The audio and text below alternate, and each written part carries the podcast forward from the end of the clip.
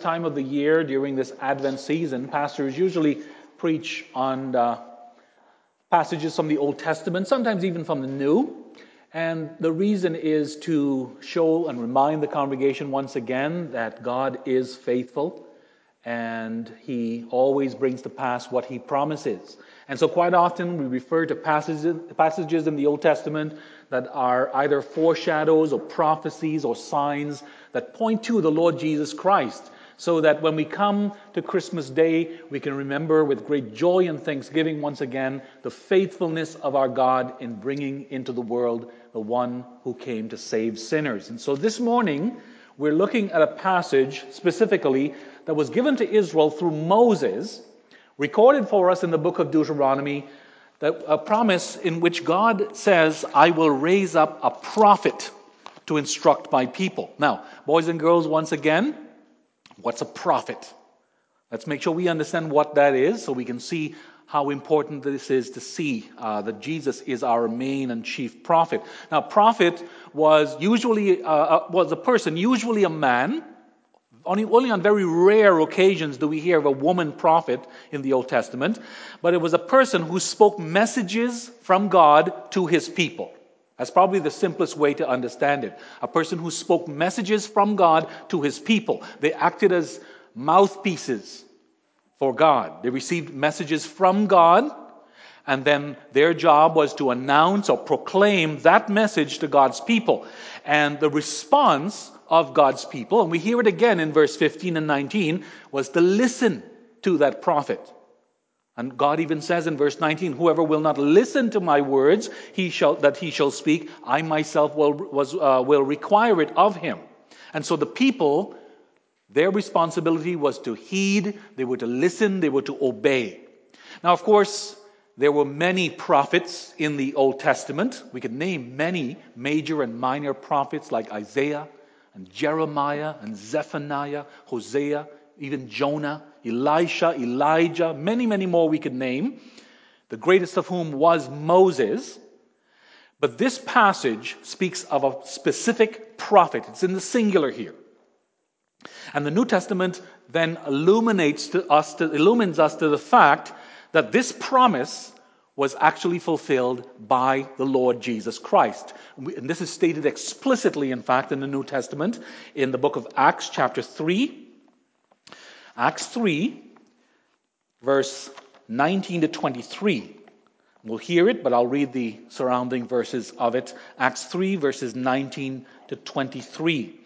And this is uh, Peter is addressing the crowds in Solomon's portico.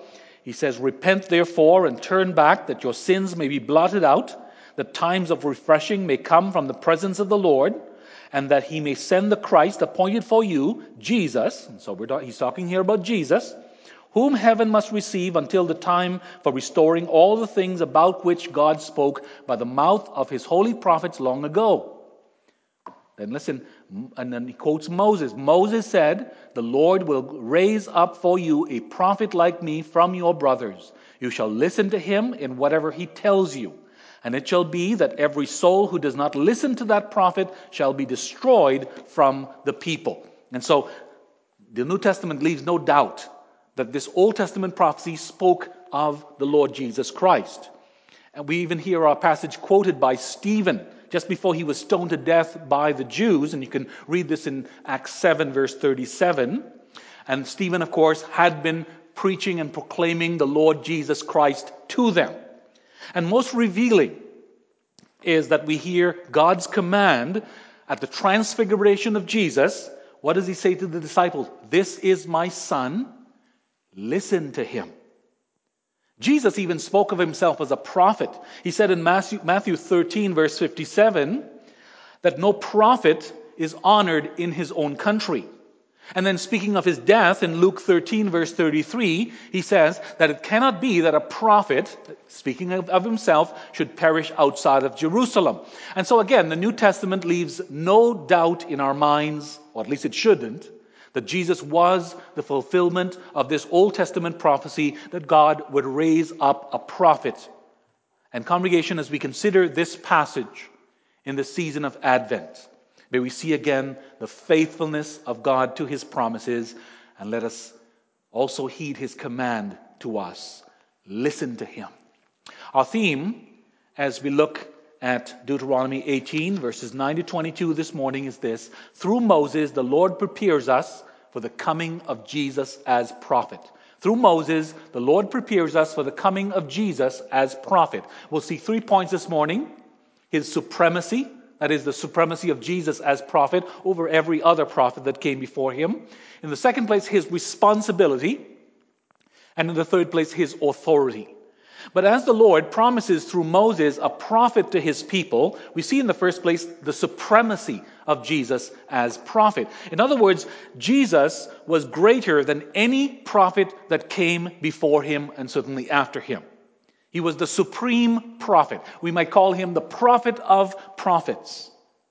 Now, in the original context, this promise is spoken to Israel as they prepared, as we said, to cross the river Jordan into Canaan, the promised land, the land flowing with milk and honey, a God, the, the land that God had promised to his people, uh, to Abraham, Isaac, and Jacob, the patriarchs. And the people, when they crossed the river Jordan into Canaan, Moses reminds them here again, just before in verses 9 and following, that they were to know themselves as a people holy to the Lord. They were to know themselves as a kingdom of priests. And so they were to keep themselves from the impurities and the wicked practices of the pagan nations that dwelt in Canaan. And so they needed continued instruction because they were entering into a new land to live among a people they had not known. Now, up to this point, Moses had filled that role, but his days, as we said, were coming to an end. And so God promises to raise up another prophet from among them to speak his word to Israel. Verse 18 I will raise up for them a prophet like you from among your brothers, and I will put my words in his mouth, and he shall speak to them all that I command him. And the Lord promises here to raise up or to cause to arise a prophet from their midst. In other words, he would not be someone who had, say, immigrated into Israel. He would be from among them, of their nation, of the bloodline of Abraham. And he would be like Moses in that he would have direct contact with God, direct communion and communication with God, and that he would then communicate God's words to the Israelites.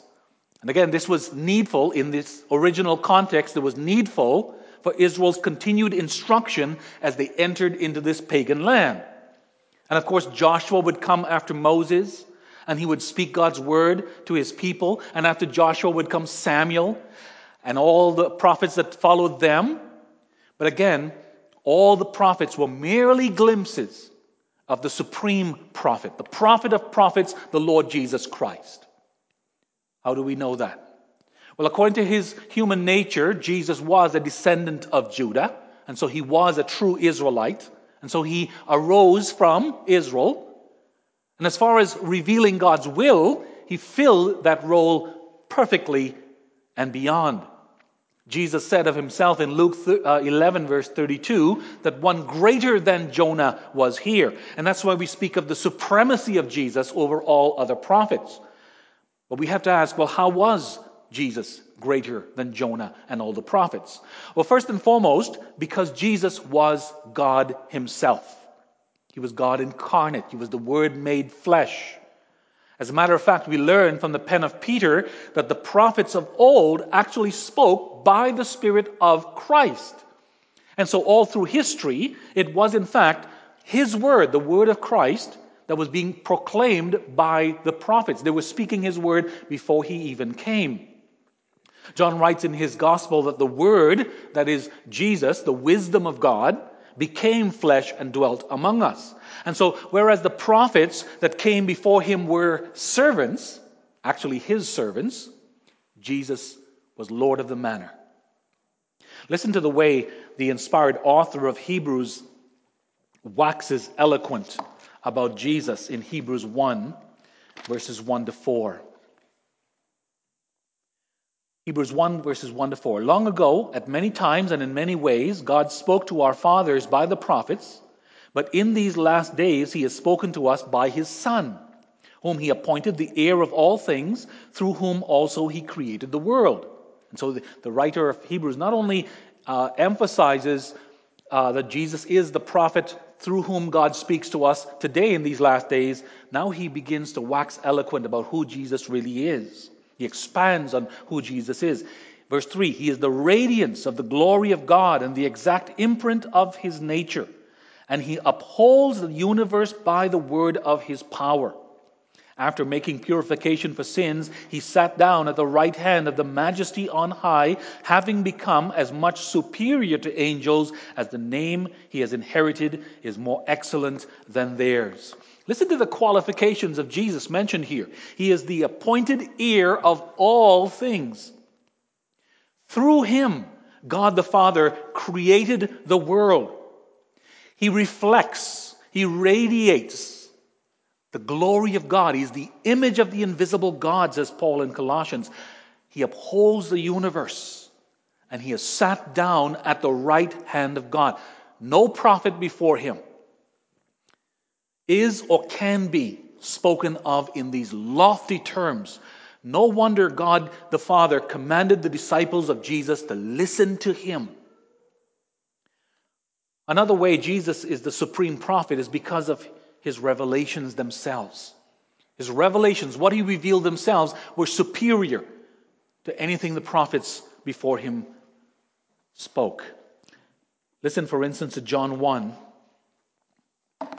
John 1, verses 17 to 18. John writes, under the inspiration of the Holy Spirit of Christ, of course, John 1 17, for the law was given through Moses, grace and truth came through Jesus Christ. No one has ever seen God, the only God who is at the Father's side, he has made him known. And so Jesus reveals something that none of the prophets before him could ever reveal. Jesus made God himself known in a way none of them could have. He was, we might say, he was God's ultimate revelation of himself. God's grace, his truth, his love, his wisdom were made flesh. They were given visible representation or visible appearance in Jesus. And so the very existence of Jesus was already revelation from God before he even spoke a word. And he could do this because he is the very Son who dwells at his Father's side. Jesus, as the great prophet, gave, us first hand information about the Father, information no ordinary prophet could give. Think as well of his teachings that were superior to all that was spoken before him. In Mark 1, we read that Jesus came preaching the gospel. Boys and girls, gospel means the good news. Jesus came preaching the gospel of the kingdom, saying, The time is fulfilled and the kingdom of God is at hand. Repent and believe in the gospel.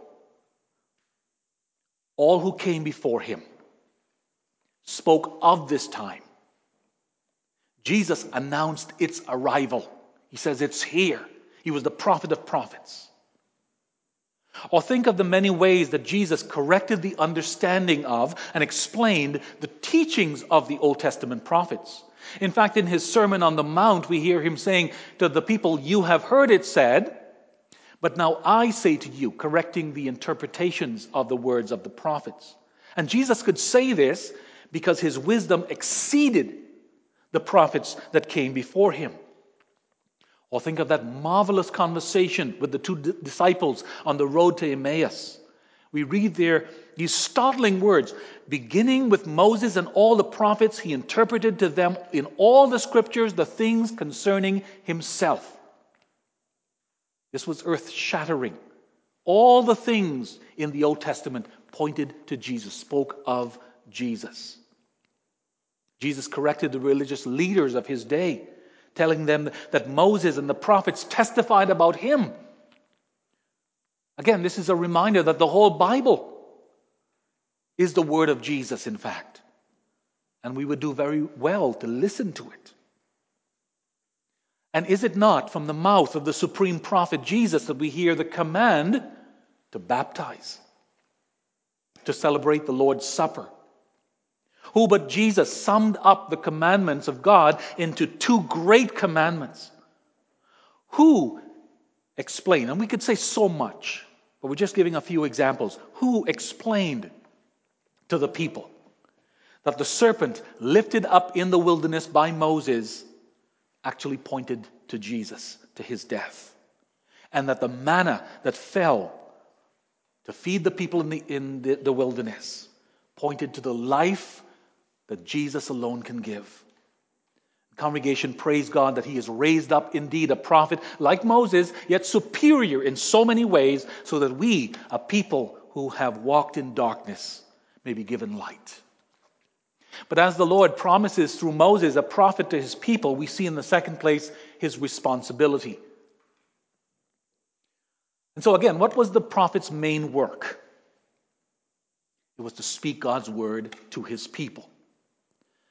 But, you know, we might hear that. We may, may wonder at times, maybe that thought will pass, your, pass through your mind at least once in your life. We may wonder, well, well, why was a prophet needed for God to speak through him to his people? Why doesn't God just speak directly to people himself? Couldn't he do that? Well, congregation, of course God could. But the fact is, Israel themselves would have none of that. Because at Mount Horeb, or Mount Sinai, which is the same thing, they had learned that direct contact with a holy God is terrifying. Listen to verse 16. Moses says to them, Just as you desired of the Lord your God at Horeb on the day of the assembly, when you said, Let me not hear again the voice of the Lord my God, or see this great fire anymore, lest I die. And so at Mount Horeb or Mount Sinai, Israel had experienced something of the presence of God. And you remember, boys and girls, what took place? They stood at the, the foot of Mount Sinai, and the mountain was smoking, and they heard thunder and there was lightning and there was fire on the mountain.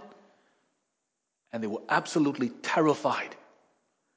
And they said to Moses, Please don't let us have to go through that again, because we will surely die.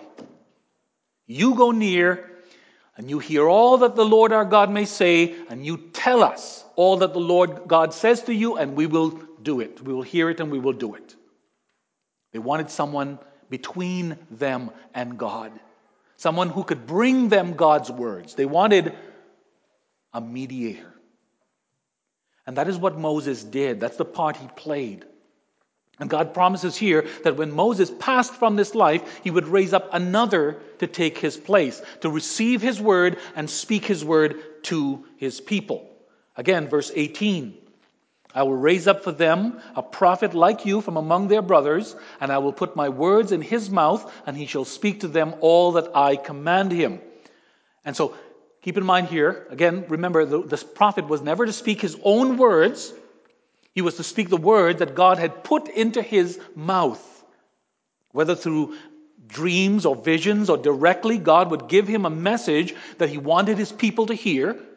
And the prophet was to speak that message clearly and truthfully. Well, what kind of messages did the prophets bring? Well, at least three types. Sometimes the prophets would come to God's people with a word of rebuke. And studies have shown, in fact, that more than half of what the prophets spoke in the Old Testament were in the way of, of a chastising nature. And the Lord caused these messages to be recorded so that his people throughout the ages would apply these stern warnings against sin in our own lives. And so sometimes the prophets would come with rebuke, quite often, but they would often come also with a word of encouragement. Prophet Isaiah, for example, comfort, comfort ye my people. Or those who wait upon the Lord shall renew their strength. And not only would he bring words of uh, comf- uh, rebuke and comfort, but he would also bring information about God and his perhaps plans or future plans for his people. And so the people of Israel would learn from the mouth of the prophets that God is merciful and compassionate, slow to anger and abounding in love. They would learn, as we learn today, about God's wisdom, his power, his eternality. Nothing can be hidden from his sight. We hear in Psalm 87 of God's intention that even former enemies of Israel would, would one day be numbered in Zion. That's us. And we hear of one who would arise who would be a light to the Gentiles. And so a prophet spoke of uh, God's word of rebuke, of comfort, and teaching to God's people. All of which came from the mouth of Jesus, the prophet of prophets. Think again of the Sermon on the Mount, where Jesus rebukes Israel again and again for their hypocritical and superficial service to God. And he calls at several at, at uh, different times in his ministry, he calls the religious leaders of his day whitewashed tombs, sons of the devil, blind guides, serpents. He chastises them, he rebukes them. But he also brings words of comfort. He says to his people, Blessed are those who mourn, for they shall be comforted. Take heart. I have overcome the world. Come to me, all who are burdened and weary and heavy laden, and I will give you rest. And he also taught us of the will of God for our salvation. He announced the message of God's mercy extended to fallen man. He announced that the day of God's salvation had arrived. Christ, as prophet, brought God's message of hope to sinners, that all who repent and believe in him will be welcomed into God's kingdom. And if we have any doubt that Jesus was the prophet to come, Listen to what he declares in John 12, verses 49 to 50 that the Father himself had given him what to say and what to speak. Remember that, boys and girls? God said, I will put my words in his mouth. Listen to him. Jesus said, The Father himself had given him what to say and what to speak. Or think of John 17, verse 8, where Jesus prays to the Father, For I have given them the words that you gave me, and they have received them, and have come to know in truth that I came from you and they have believed that you sent me. And so, children of God, Jesus has fulfilled the office of prophet, speaking the word given to him. And we needed such a one. We needed such a, a mediator because we are sinful and fallen human beings who cannot, just like Old Testament Israel, we cannot stand in the presence of God to listen to his words we could not stand in his presence to be instructed because we will we too will will feel as if we will surely die. We will feel that uh, um, the horror of standing in the, in the, before the presence of a holy God. We would have the same reaction of Israel at Horeb. But thank God, Jesus has come to fulfill the prophecy of Isaiah that all your children shall be taught by God. But again, Remember the command of God listen to Him. We have to take that to heart. As Jesus still speaks to us today in His Word and in the preaching of that Word. As He continually unfolds the mysteries of God to us. As He continually calls us as His people to repent. As He calls us to believe in Him lest we die in our sin. As He promises rest to the weary and hope for the hopeless as he proclaims of God that he so loved the world that he gave his only begotten Son, that whoever believes in him shall not perish, but have eternal life. Let us listen to God's prophet, because only he has the words of life. But as the Lord promises through Moses, a prophet to his people, we see in the third place his authority. And we hear of that authority in verse 18 that the prophet's authority originated in the fact that the Lord had commanded him. This is not an authority that any prophet, anyone, can take upon themselves still today. The commission has to be from God. In fact, God says in verse 20 that if someone presumed to speak in his name or spoke in the name of another God, he should die. And he even gave a test to tell if a person was a true prophet or not. Verse 22. When a prophet speaks in the name of the Lord, if the word does not come to pass or come true, that is a word that the Lord has not spoken. The prophet has spoken it presumptuously. You shall not, you need not be afraid of him. And so here was the simple test for Israel, still for us today. If the thing the prophet spoke came true, They were true prophets. In, today's context, if we speak God's word, it applies, it, it comes from the Bible. When it's tested against the standard of the Bible, then we know that this one is a prophet. If not, they were impostors.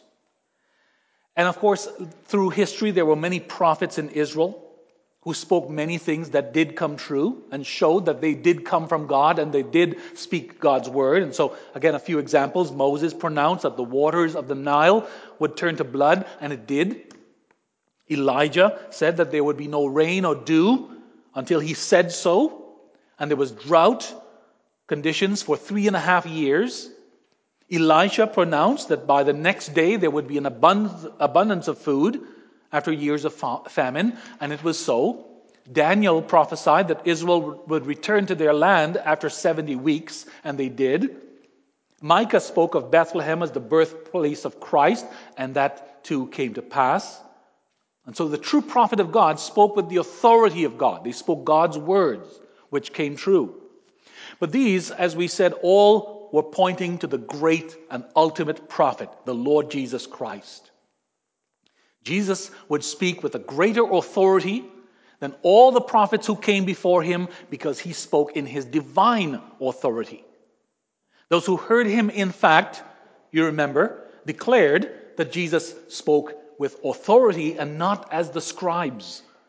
Or think of his words on, in the Sermon on the Mount You have heard it said, but now I say to you.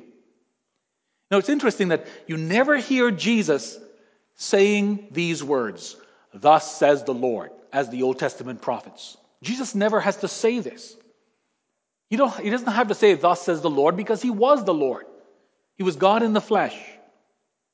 Think as well of the many things that Jesus spoke which came true. Too many to mention today, but we'll give you a few examples. And we can think of simple things that Jesus said that came true, like the withering of the fig tree.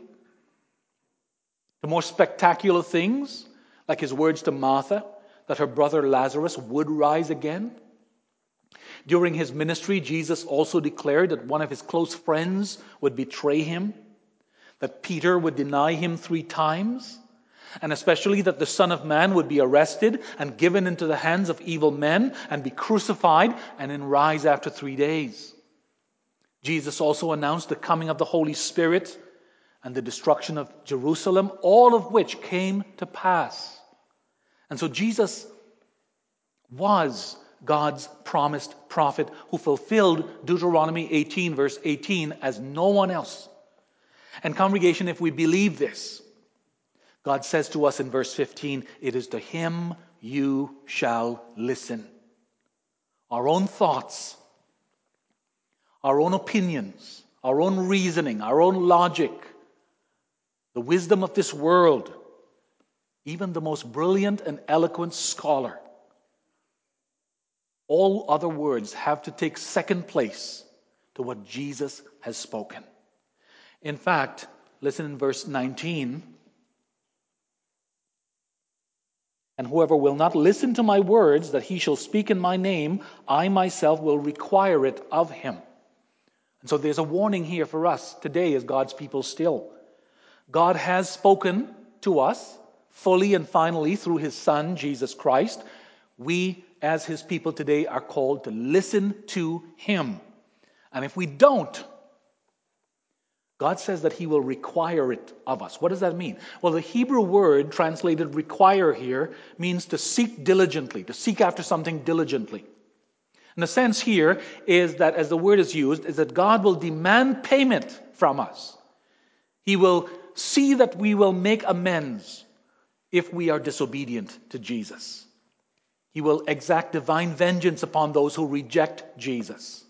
Jesus himself said these words Whoever rejects me rejects the one who sent me. That's the Father. And so God takes it very personally if anyone fails to heed what his Son has revealed.